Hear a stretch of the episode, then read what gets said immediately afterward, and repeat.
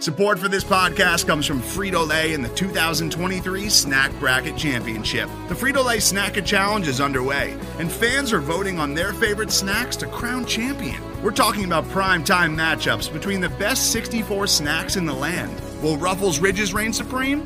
Can Doritos defend their dynasty? Or will Smart Food use their smarts for a surprise upset? Only you can decide. Get in on all the action for a chance to win up to $1,000 or a year's worth of snacks. Let your snacks be heard. Just go to fritolaysnacket.sbnation.com to vote and enter for a chance to win. No purchase necessary. Sweepstakes ends April 3rd, 2023. Void where prohibited. Year's worth of snacks awarded in the form of 52 coupons, each good for one bag of chips. See official rules at fritolaysnacket.sbnation.com. The following segment is from The Look Ahead on the SB Nation NFL Show, where we're discussing your favorite team. Subscribe to the SB Nation NFL Show to make sure you don't miss conversations like this one. Bears and Vikings, both teams six and seven. The Bears, you know, I honestly didn't think the Bears were going to win a game the rest of the season. They get the win last week. All of a sudden, Mitchell Trubisky throws three touchdown passes. People are starting to get excited. And here's the Minnesota Vikings, RJ they just are not going away. Kirk Cousins is hanging tough. He's doing everything he can to keep this team in the playoffs. What is the biggest storyline to you in this game?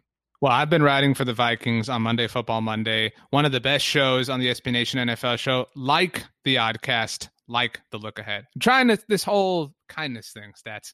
Um, so and Don't I feel, end the feud, fan the flames, or shut up. I well, I feel inspired by Kirk Cousins, who is the biggest thing. That's the the biggest thing going. The Vikings would have won this their last week's game against the Buccaneers if Dan Bailey was not one of the worst kickers in the NFL. My heart breaks for him, former Cowboys legend. Um, and I think stats that Kirk is is kind of turning into Twitter's qu- quarterback which is a very weird thing. I don't know if you saw this on Wednesday. Chad Graff of The Athletic tweeted out a Kirk Cousins quote of sorts that really kind of, speaking of fanning the flames, got uh, draft and analytical minds just running wild. Um, Kirk said one of the hidden stats that's important at the end of the year is quarterback sacks relative to dropbacks. Cousins said, again, from Chad Graff's tweet from The Athletic, I really do feel it's a big quarterback stat as well. I fall in the camp that believes sacks are more of a quarterback stat than an offensive line stat. It seems like you agree. Um, so Kirk, Kirk is this dude that just gets it. Like he's vanilla and sweater vesty and golden doodly, but he's kind of a baller. And I think that he's, I think that they are going to drop the hammer on the Bears, and it's going to be fun to watch. Kirk is, I think he operates at an elite level from the neck up. He doesn't operate from an elite level from the neck down. That's his biggest problem. There are just physical limitations he has, mainly mobility, that are only going to they're going to create a ceiling for him. But I mean, the dude can play. Like he's not the best quarterback in the league, but I argue I tried to come up with a quick like top of my head top 10 list. I think Kirk's in the top 10 this year. But Kirk is a baller, man, and you're right. Like Kirk embraces a lot of things and is so both self-aware and unself-aware that it just doesn't matter. like he doesn't care how stupid or silly he looks. He's just Kirk Cousins.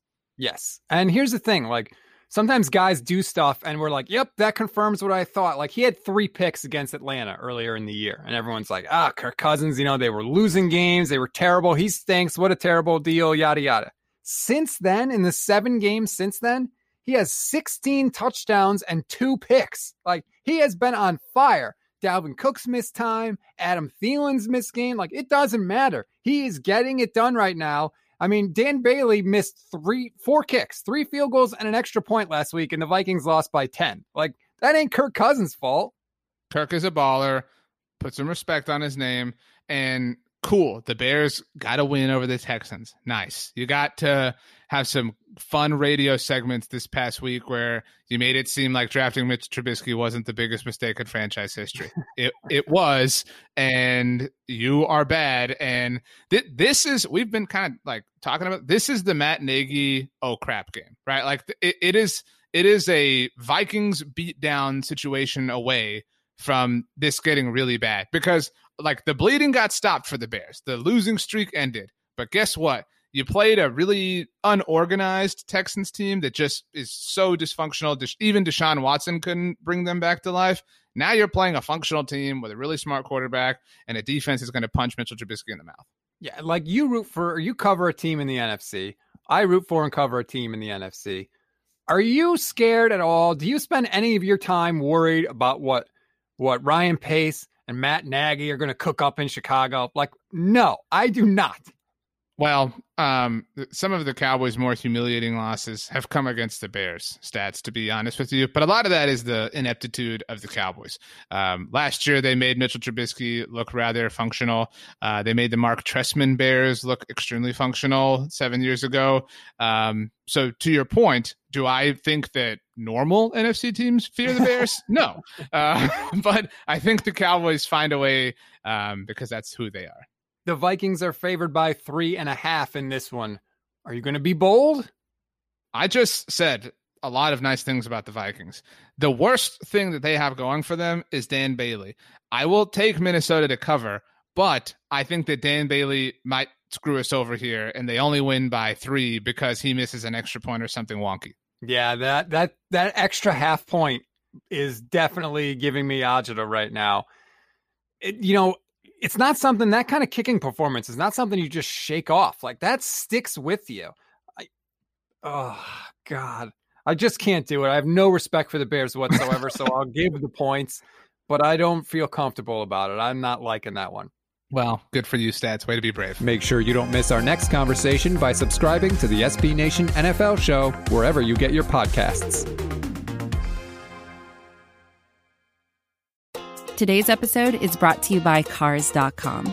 With over 2 million vehicles and 50,000 more added every day, Cars.com will match you with the perfect car for you, your budget, your life, your style. And if you're ready to say goodbye to your current car, Cars.com will get you an instant offer to cash it in. Just start by entering your license plate and get matched with a local dealer who will write you the check. So whether you're looking to buy or sell, just go to cars.com. It's magical. Hello, I'm Nilay Patel, the editor in chief of The Verge and host of Decoder, a business podcast where I interview CEOs about big ideas, the problems that come from those ideas, and how they make decisions.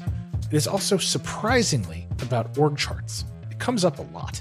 We're launching a new limited series that we're calling the Centennial Series, where I talk to CEOs of companies that are over 100 years old, like Xerox, Barnes & Noble, and more. There's no 100 year old company that's without its struggles, and it's been fascinating to talk to these CEOs about which parts of these companies' history are important and which parts they can let go. A little spoiler for you if a company is over 100 years old, there's a lot of drama to talk about. It's been a good time. You can listen to the Centennial series right in the Decoder feed. New episodes of Decoder are out on Tuesday, and the Centennial series is out on Thursdays. Check it out. We think you're really going to like it. You can get it wherever you get your podcasts.